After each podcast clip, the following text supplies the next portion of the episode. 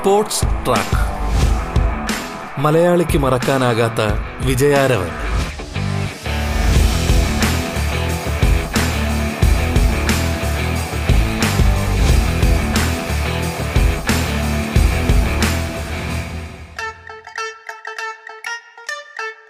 നമസ്കാരം പ്രിയ ശ്രോതാക്കളെ. സ്പോർട്സ് ട്രാക്കിലേക്ക് സ്വാഗതം. സ്പോർട്സ് ട്രാക്കിൽ നിങ്ങൾക്കൊപ്പം ധന്യലക്ഷ്മി. പ്രമുഖ വനിതാ ക്രിക്കറ്റർ വയനാട് സ്വദേശിനി മിന്നുമണിയാണ് ഇന്ന് അതിഥിയായി പങ്കുചേരുന്നത്. സ്വാഗതം സ്പോർട്സ് ട്രാക്കിന്റെ ഇന്നത്തെ അധ്യായത്തിലേക്ക്.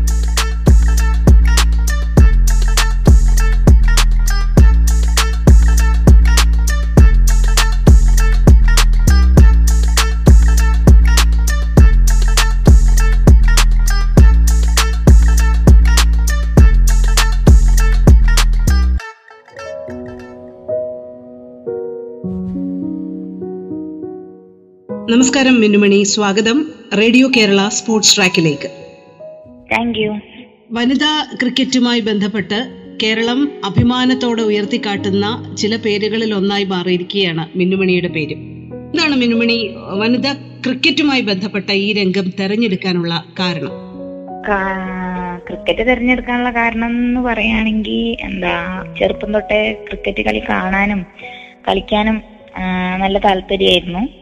പിന്നെ ഇവിടെ കൂടുതലും എന്താ എനിക്ക് ഒരുപാട് ചേട്ടന്മാരൊക്കെയാണ് ഇവിടെ ചെറുപ്പത്തിലാണെങ്കിലും എനിക്ക് ഇവിടെ എന്താ കളിക്കാനൊക്കെ കൂട്ടായിട്ടുണ്ടായിരുന്നു. കൂടുതൽ ആൺകുട്ടികളായിരുന്നു. അപ്പൊ അവരുടെ കൂടെ ഇങ്ങനെ ക്രിക്കറ്റ് ഒക്കെ കളിച്ച് അങ്ങനെ ക്രിക്കറ്റ് ഭയങ്കര ഇഷ്ടപ്പെട്ടു തുടങ്ങി. അങ്ങനെയായിരുന്നു ക്രിക്കറ്റ് തിരഞ്ഞെടുക്കാൻ കാരണം.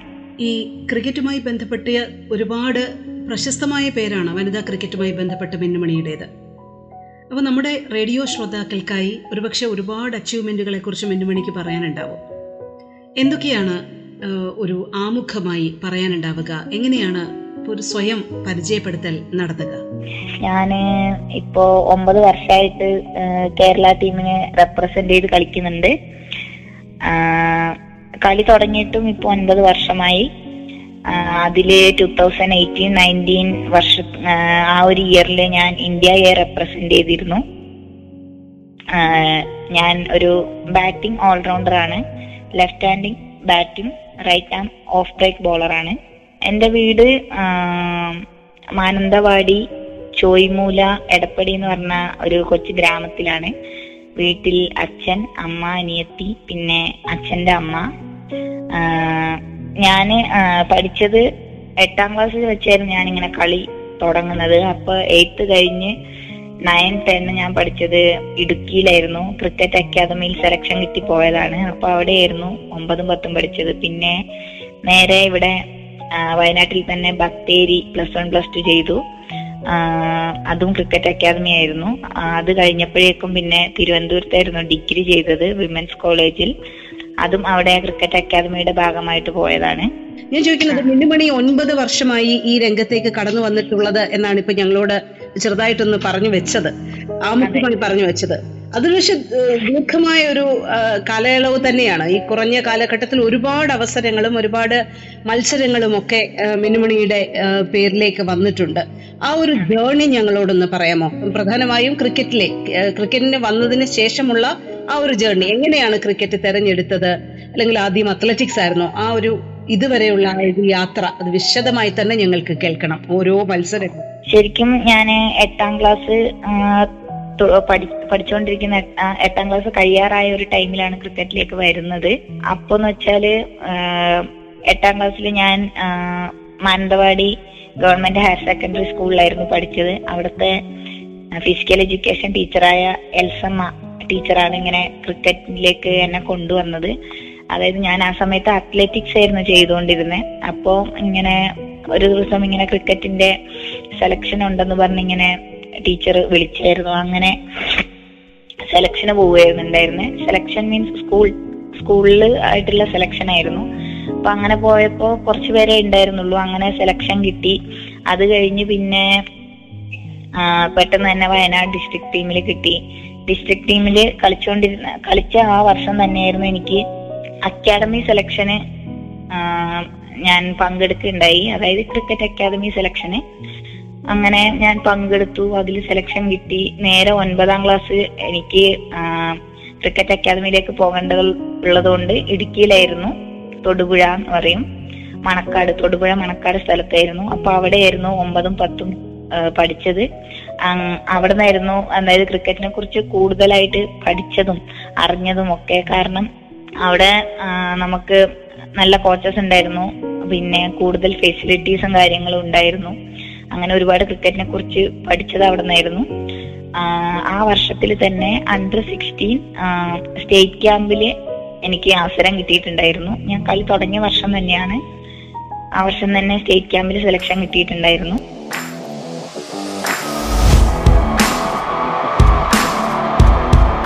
സ്പോർട്സ് ട്രാക്ക് മലയാളിക്ക് മറക്കാനാകാത്ത വിജയാരവൻ.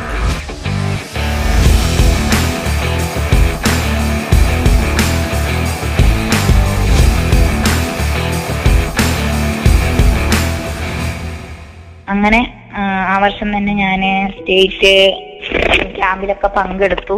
പക്ഷേ സ്റ്റേറ്റ് ടീം സെലക്ഷൻ മാത്രം കിട്ടി കിട്ടിയിട്ടുണ്ടായിരുന്നില്ല.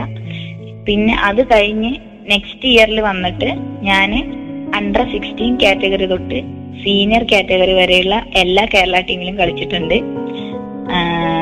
അവിടുത്തെ അക്കാഡമിയിൽ കോച്ചായിട്ടുണ്ടായിരുന്നത് നൗഫൽ എന്ന് പറഞ്ഞൊരു സാറ് പിന്നെ ജിനി എന്നൊരു മിസ് പിന്നെ അത് കഴിഞ്ഞ് അവിടുത്തെ അക്കാഡമിയിൽ സെക്കൻഡ് രണ്ടാമത്തെ വർഷമായപ്പോൾ പിന്നെ ഞങ്ങളുടെ ജിനി എന്ന് പറഞ്ഞ മാം മാറിയിട്ട് സോണിയ എന്ന് പറഞ്ഞ ഒരു മാം ആയിരുന്നു കോച്ച്.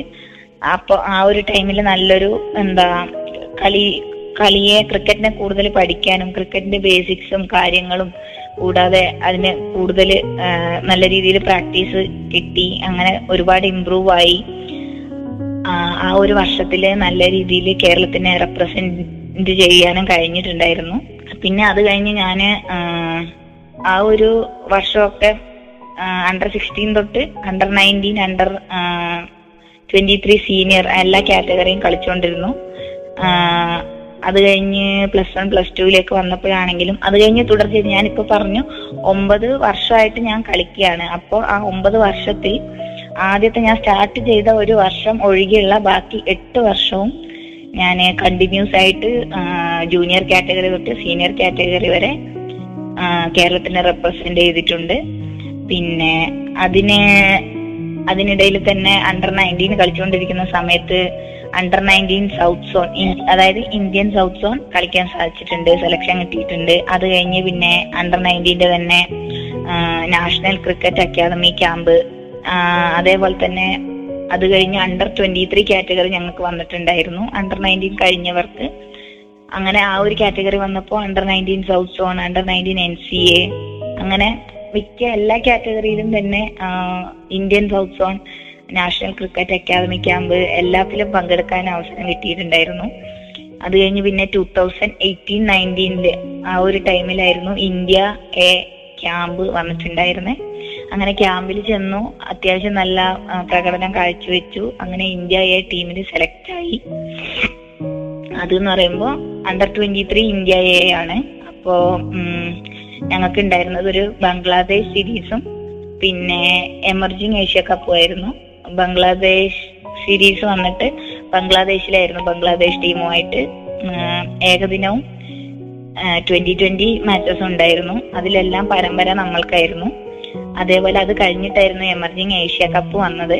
അത് ശ്രീലങ്ക വെച്ചിട്ടായിരുന്നു നടന്നിട്ടുണ്ടായിരുന്നത് അതിൽ ഇന്ത്യ പാകിസ്ഥാൻ ബംഗ്ലാദേശ് ശ്രീലങ്ക ഇത്രയും ടീമായിരുന്നു പങ്കെടുത്തിട്ടുണ്ടായിരുന്നത് അതിൽ നമ്മൾ ഇന്ത്യ ആയിരുന്നു ചാമ്പ്യൻസ് ആയിട്ടുണ്ടായിരുന്നത്.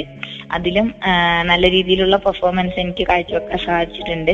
കിട്ടിയ അവസരങ്ങളിലെല്ലാം മാക്സിമം നന്നായിട്ട് കളിക്കാനും സാധിച്ചിട്ടുണ്ട്. ഇന്ത്യയ്ക്ക് വേണ്ടി കൂടുതൽ മാച്ചസിലും വിന്നിംഗ് ഷോട്ട് അടിക്കാൻ സാധിച്ചിട്ടുണ്ട്. അത് തന്നെ എന്നെ സംബന്ധിച്ച് വലിയ വളരെ വലിയൊരു കാര്യമാണ്. പിന്നെ അത് കഴിഞ്ഞ് ശരിക്കും എന്റെ ഒരു ഒമ്പത് വർഷത്തെ ജേർണി എന്ന് പറയുവാണെങ്കിൽ ഇതാണ്. അത്രയും ഇത്രയും വർഷത്തിൽ ചുരുങ്ങിയ ഒരു വർഷ കാലയളവിൽ തന്നെ എന്റെ അതായത് ഒരു ഇന്ത്യ എ എന്ന ഒരു മാർക്ക് എനിക്ക് സെറ്റ് ചെയ്യാൻ സാധിച്ചു. അത് തന്നെ വലിയ കാര്യമാണ്.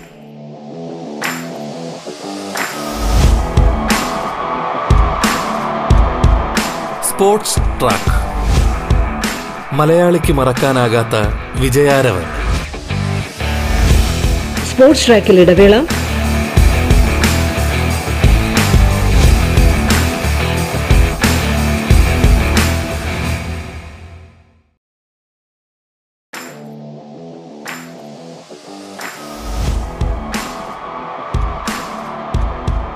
Sports track. മലയാളിക്ക് മറക്കാനാകാത്ത വിജയാരവൻ. പ്രമുഖ ക്രിക്കറ്റർ മിന്നുമണിയാണ് ഇന്ന് അതിഥിയായി ചേരുന്നത്. തുടർന്ന് കേൾക്കാം സ്പോർട്സ് ട്രാക്ക്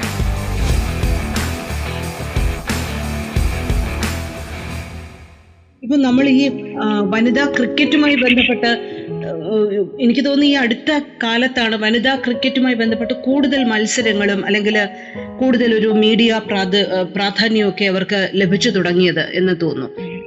പുരുഷ ക്രിക്കറ്റിനാണ് ഇതുവരെ ഒരു കൂടുതലും ഒരു അറ്റൻഷൻ എന്തുകൊണ്ടോ കിട്ടിയത്?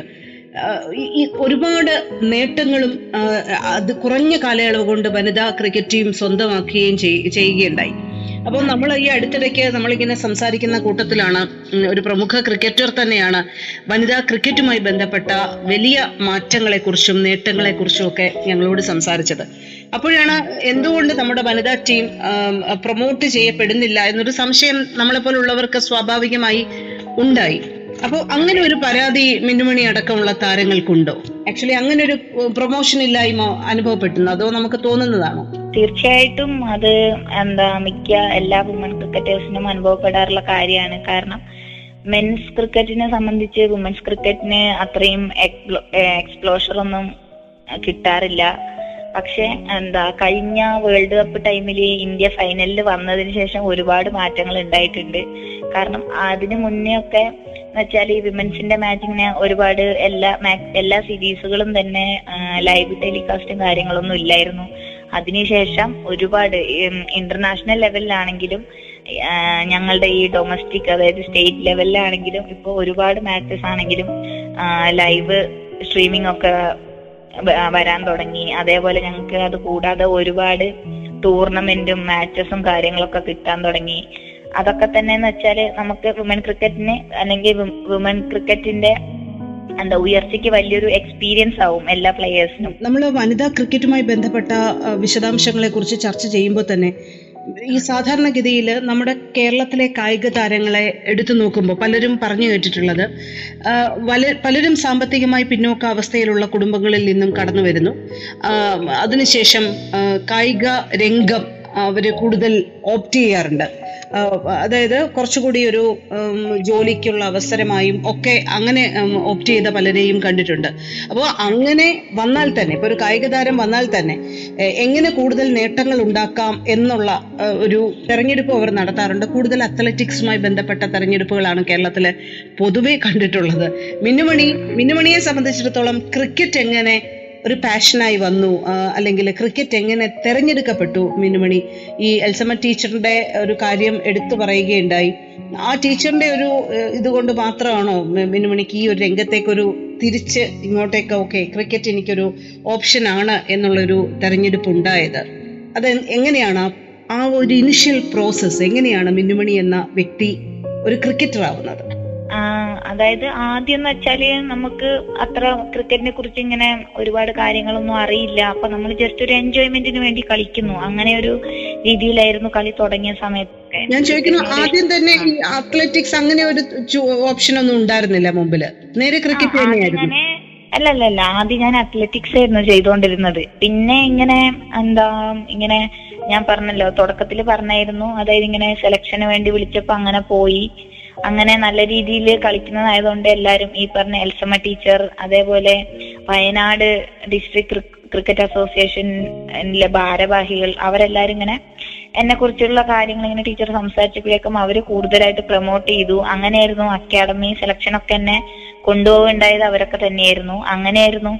അങ്ങനെ പിന്നെ ക്രിക്കറ്റിൽ ചെയ്യിപ്പിച്ച് നോക്കിയപ്പോ പിന്നെ എന്റെ ആദ്യത്തെ മാച്ചിലും ആദ്യത്തെ കളിയിലൊക്കെ നല്ല രീതിയിൽ ഫോർട്ടി റൺസ് എന്തോ ആണ് ഞാൻ എന്റെ ഫസ്റ്റ് മാച്ചിൽ വയനാട് ഡിസ്ട്രിക്റ്റിന് വേണ്ടിയിട്ട് കളിച്ചപ്പോൾ അടിച്ചത് അപ്പൊ ആ സമയത്ത് എല്ലാവരും ഇങ്ങനെ ടീച്ചറും എല്ലാവരും പറഞ്ഞു നല്ല ടാലന്റ് ഉണ്ട്. ഇനി ഇനി കളിക്കാൻ പോയിക്കോ. ഇങ്ങനെ അക്കാഡമി സെലക്ഷൻ ഉണ്ട്.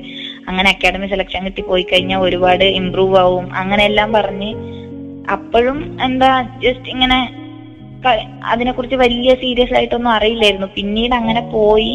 ക്രിക്കറ്റിനെ കുറിച്ച് കൂടുതൽ മനസ്സിലാക്കി അതിൽ നല്ല രീതിക്ക് നന്നായിട്ട് ചെയ്യാൻ പറ്റുന്നുണ്ട്. അങ്ങനെയൊക്കെ സ്വയമായിട്ട് മനസ്സിലാക്കിയ ടൈമിലായിരുന്നു ക്രിക്കറ്റ് ഒരു പാഷൻ ആയിട്ട് എടുക്കാൻ തുടങ്ങിയത്.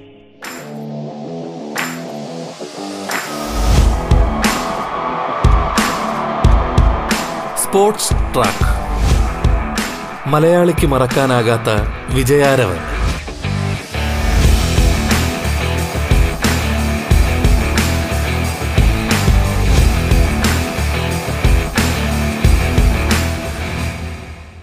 എങ്ങനെയാണ് സപ്പോർട്ട് ചെയ്തത്? കുടുംബത്തെ കുറിച്ചൊന്നും പറഞ്ഞില്ലല്ലോ. അവരെ കുറിച്ച് പറയാന്ന് വെച്ചാൽ ഞാൻ ശരിക്കും ക്രിക്കറ്റ് തുടങ്ങിയ സമയത്ത് ഇവർക്ക് അറിയില്ലായിരുന്നു ഞാനിങ്ങനെ. ഇവൻ വീട്ടിലാണെങ്കിൽ പോലും ഞാൻ കൂടുതൽ ഇങ്ങനെ ആൺകുട്ടികളുടെ കൂടെയാണ് ക്രിക്കറ്റ് കളിക്കാറ്. അപ്പൊ അങ്ങനെ കളിക്കുമ്പോ തന്നെ അവർക്ക് നല്ല എതിർപ്പായിരുന്നു. ഒരുപാട് ചീത്ത പറയും ഒരുപാട് അടിയൊക്കെ കിട്ടിയിട്ടുണ്ട് എനിക്ക് ചെറുപ്പത്തിൽ.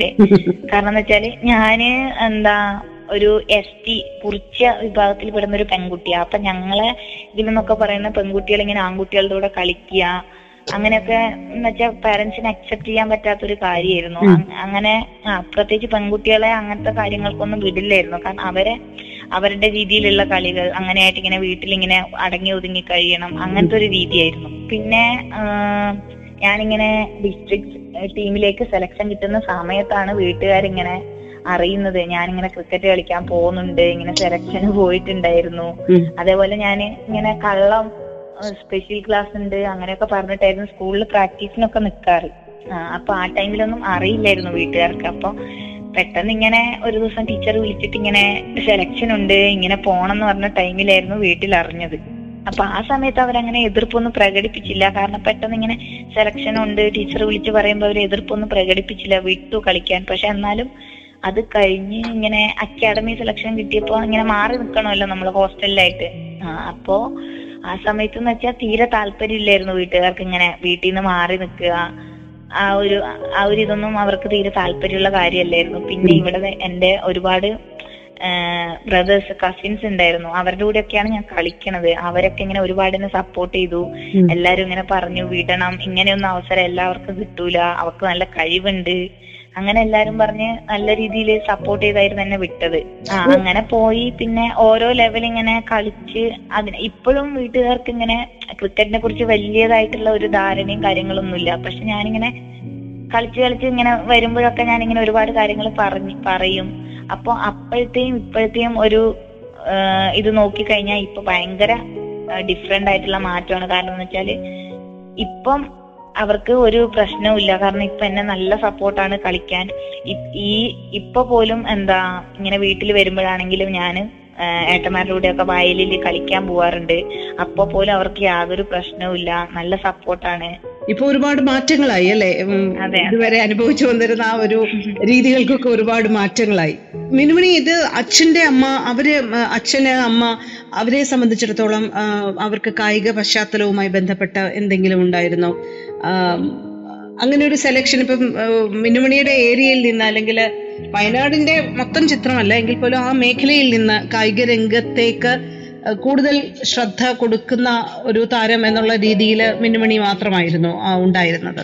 ശരിക്കും പറഞ്ഞാൽ എന്താ ഇവിടെ ഗേൾസിൽ എന്താ ഞങ്ങളുടെ ഇവിടെ ആയിട്ട് അങ്ങനെ ഒന്ന് രണ്ട് കുട്ടികൾ ഇങ്ങനെ അത്ലറ്റിക്സ് അങ്ങനെയൊക്കെയുള്ള രീതിയിൽ ഒന്ന് രണ്ട് കുട്ടികൾ ഉണ്ടെങ്കിലും ഇത്രയും എന്താ ഒരു ലെവലിലേക്ക് വന്നത് ഞാൻ മാത്രമേ ഉള്ളൂ.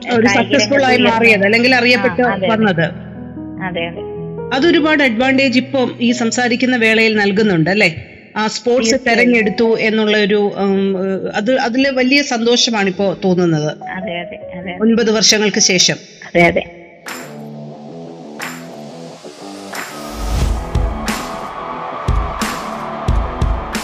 Sports track.